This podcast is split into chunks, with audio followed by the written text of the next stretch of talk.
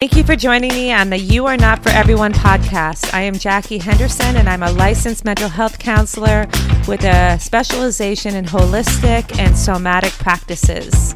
On this podcast, we have real talk about mental health issues, including trauma, depression, anxiety, personality disorders, and much, much more. I hope that you'll enjoy the show. Let's get started. This is You Are Not For Everyone, and I'm Jackie Henderson. Today we are talking about childhood sexual abuse. And if you are a victim of childhood sexual abuse, this topic may be very triggering to you, it may be very upsetting, but it's important that you know that healing can come and that you are worthy of healing. I'm going to probably just scratch the surface of this topic because it's a very extensive trauma to children, and I want to be able to help you understand just the basics for today, and then maybe we'll do a deeper level topic um, podcast in the future on this topic. But some key facts about childhood sexual abuse is it is very pervasive. People live very lonely, isolated, isolated lives when they've been sexually abused, but please know you are not alone. One in five children have been sexually abused before reaching age 18. In the US alone, that's more than 1 million children a year that are being sexually abused. You are not alone if it happened to you, and please know that love and support is available to you. Sexual abuse commonly occurs as a result of uh, actions of another child. Over half of survivors report being abused by other children, other kids their own age. So, in many cases, kids who have been sexually abused tend to abuse other children. Hurt people hurt people. Children act out and they do things that have been done to them. Uh, not to say that's an excuse, but some juveniles do sexually abuse other children. All children are at risk of sexual abuse, with some populations having experienced increased risk. So, people with special needs and disabilities are three times more likely to be the victims of sexual abuse. Online and offline safety are important. So, online sexual abuse does happen, and these are done very often, more than 50%, by people who are acquaintances of the child or a family member of the child. So, a lot of online technology, talking, chatting, that sort of thing on computers and phones and screens are all forms of sexual abuse. And this can happen to anyone, and it could be done by a family member, and it's often done by a family member or an acquaintance a child is very less likely to be sexually abused by a stranger. Usually, children are sexually abused by someone they know. 80% of cases, of the child knows the abuser. A family member is 20% of a chance of abusing a child. And girls are at a higher risk of being abused by a family member than boys.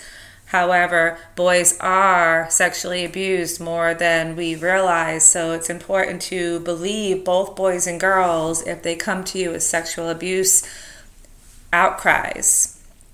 Providing a safe environment for your child is critical. Single parents with live in partners need increased support in creating a safe place for their children to live. And it's important that you really know your partner, that you take time to really get to know this person if you're going to allow them in your home with your children. Child sexual abuse and child trafficking 87% of youth are trafficked for sex, having experienced sexual abuse prior to being trafficked. This is an um, interesting concept because children who are victimized tend to stay victimized their whole lives. It's interesting that they become the prey of other predators, of sex traffickers, of highly violent people, unhealthy relationships.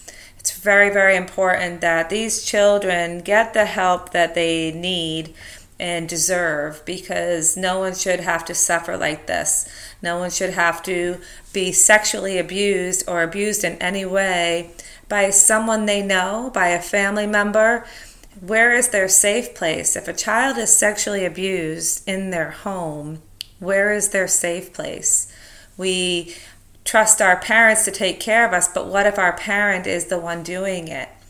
We trust our other parent to keep us safe, but if the other parent turns a blind eye, doesn't believe the child, or ignores the situation and doesn't want to believe that it's happening or, or are in denial of it happening, where is the child's safe place? The child becomes very isolated, the child becomes very alone, and there's no safety for that child. Some health issues that happen as a result of sexual abuse are Survivors are five times more likely than the general population to be hospitalized for a physical or mental health problem. More than 70% of the survivors experience moderate to severe levels of insomnia. Survivors experience higher rates of substance abuse, with one in five survivors developing an alcohol or illegal drug dependence by age 30, which was twice the rate of those who had not experienced sexual abuse. Survivors are three times more likely than the general population to attempt suicide, and as survivors age, the risk of suicide attempts increases. Survivors experience higher rate of depression, eating disorders, obesity, anxiety, intimate partner violence, and post traumatic stress disorder. They also suffer from economic instability, including dropping out of high school, with a rate of 40% higher of high school dropout rates in people who are sexually abused. Some signs that a child may be being sexually abused. There's some behavioral indicators. So, if you are a teacher or a parent or a coach and you notice these behaviors, you may want to report these behaviors because the safety of a child is very, very important. So, behavioral changes in children from uh, abuse, childhood sexual abuse, is over sexualization, like fondling themselves or drawing sexual images. Regressive behaviors like thumb sucking and bedwetting. And clingy or always wanting to be held and accompanied. Those are some behavioral indicators of child sexual abuse. Some psychological indicators are irritable mood, repeated nightmares, fear of a particular place or person, changes in beliefs like regarding their own body as dirty, and depression and poor self esteem. Some physical indicators that a child may be being sexually abused is recurrent vaginal infections and vulvar vaginitis, aberrations and lacerations near the vaginal area and anal area. Again, I don't want to leave out boys because boys are sexually abused as well. Unexplained anal or vaginal injuries, presence of seminal fluid, and pain while urinating. Some biological indicators are sleep disturbances and changes in eating, like eating too much or eating too less. The shame no one talks about sexual with sexual abuse is intense. I recently did a post about sexual abuse and trying to normalize the outcry and speaking about it because so many people have been sexually abused as children and it affects their adult life. The average age for a person to admit that they were sexually abused as a child is 52 years old. People keep this secret for so long. And there's many reasons why people keep this secret. They want to keep the the family together. If they tell this secret, the family could implode. People will be mad at the person for telling the secret mom died, dad died. Why would you expose them? Um, just let them rest in peace. Just you should have kept it to yourself. There's many reasons why people don't tell, even as adults.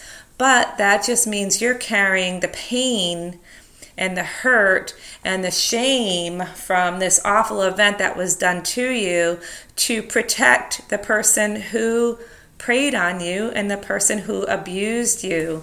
We do not need to protect our abuser. And if there's people who are mad at us, who don't want to be in our company anymore because we expose family members or friends or coworkers or bosses of sexually abusing us, then those aren't the people we want in our lives anyway. We want to be surrounded by people who support us and want us to be healthy and strong and to let go of our secrets.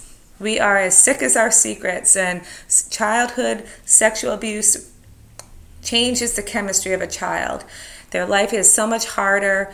There's a thing called adverse childhood experiences. I did a podcast on it. You can go back and look at it. But childhood sexual abuse is an adverse childhood experience.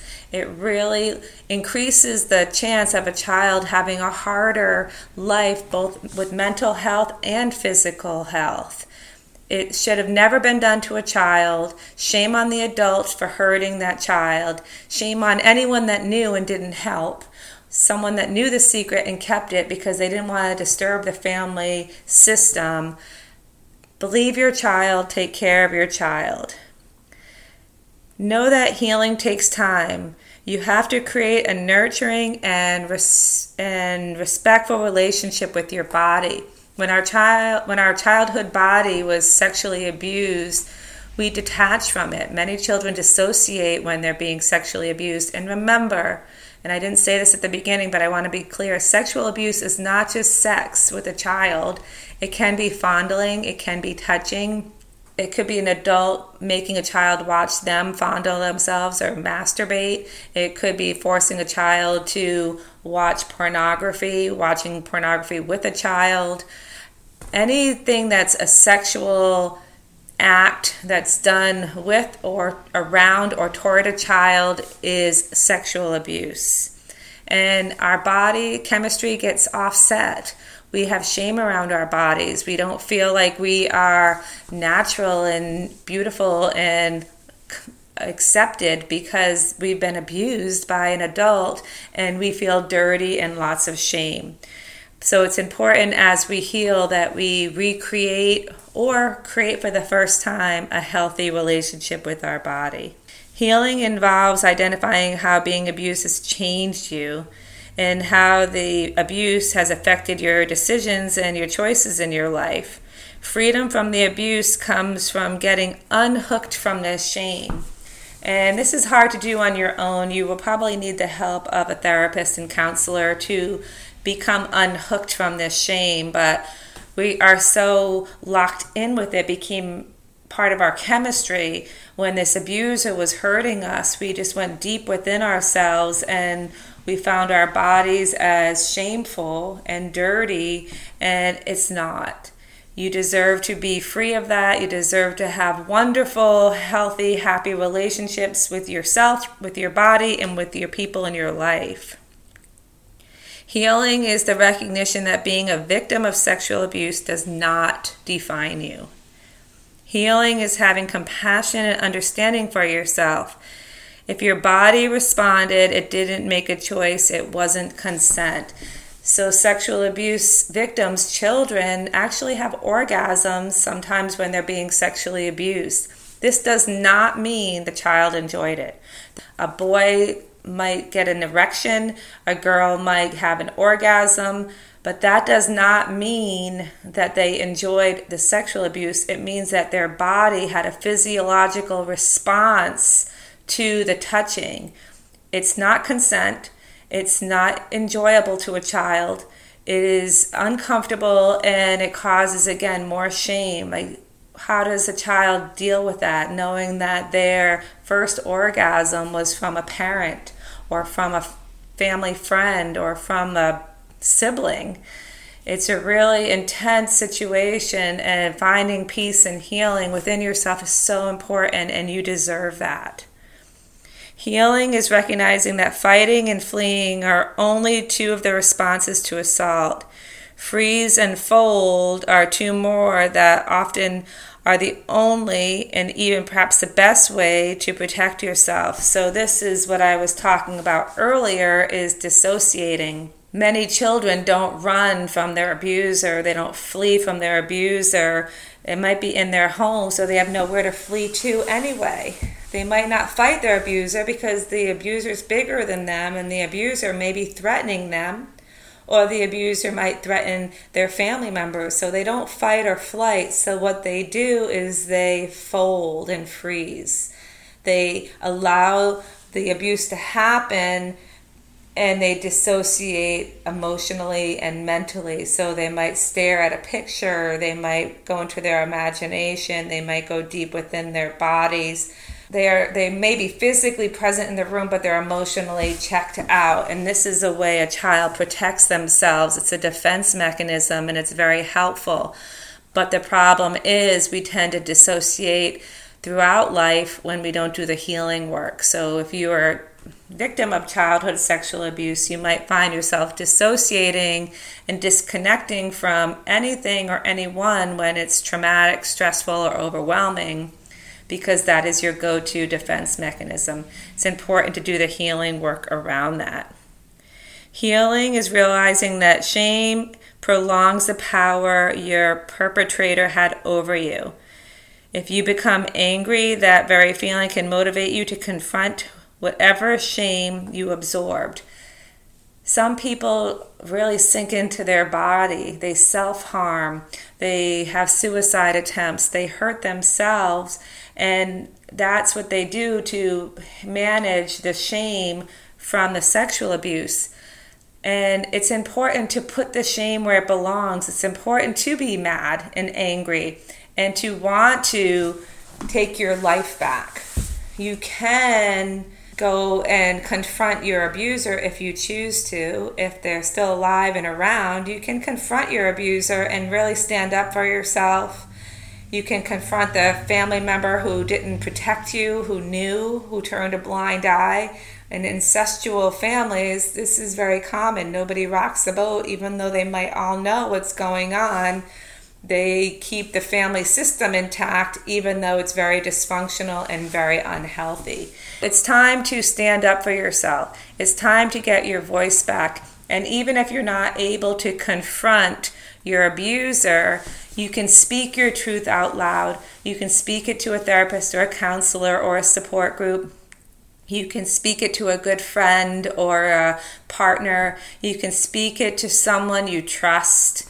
You can speak it to a priest or to God or to spirit or energy, but I encourage you to free it out of your soul because it doesn't belong there anymore. It's time to be free of this perpetrator's shame and put the shame back on the perpetrator. Healing takes embracing that sexual abuse was not your fault. It was not your fault. Keep in mind that sexual abuse can happen anywhere in families, in the home, church, school, uh, in a coaching situation. It can happen anywhere. So we want to teach our children the difference between good and bad touches, teach them the facts that they can tell you anything and you will believe them. Let them know that you are their safe place and you'll keep them safe and no one's allowed to touch them in certain ways, and if they feel uncomfortable in certain ways, they have the freedom to come to you. Keep that door open with your child because that's very important. You don't want the child to have to hold this on their own.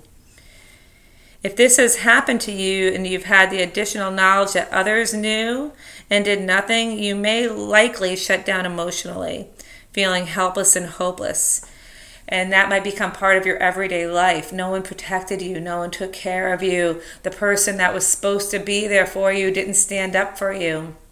And so you may feel helpless and hopeless in your life. You may become less productive in life. You may suffer depression and anxiety in life.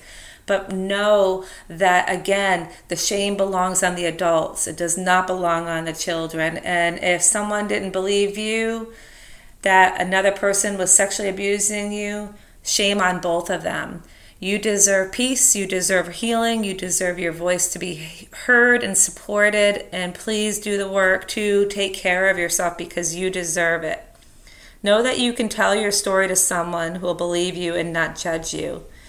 It can be a very huge burden lifted off your shoulders and your soul will be set free when you share your truth with someone.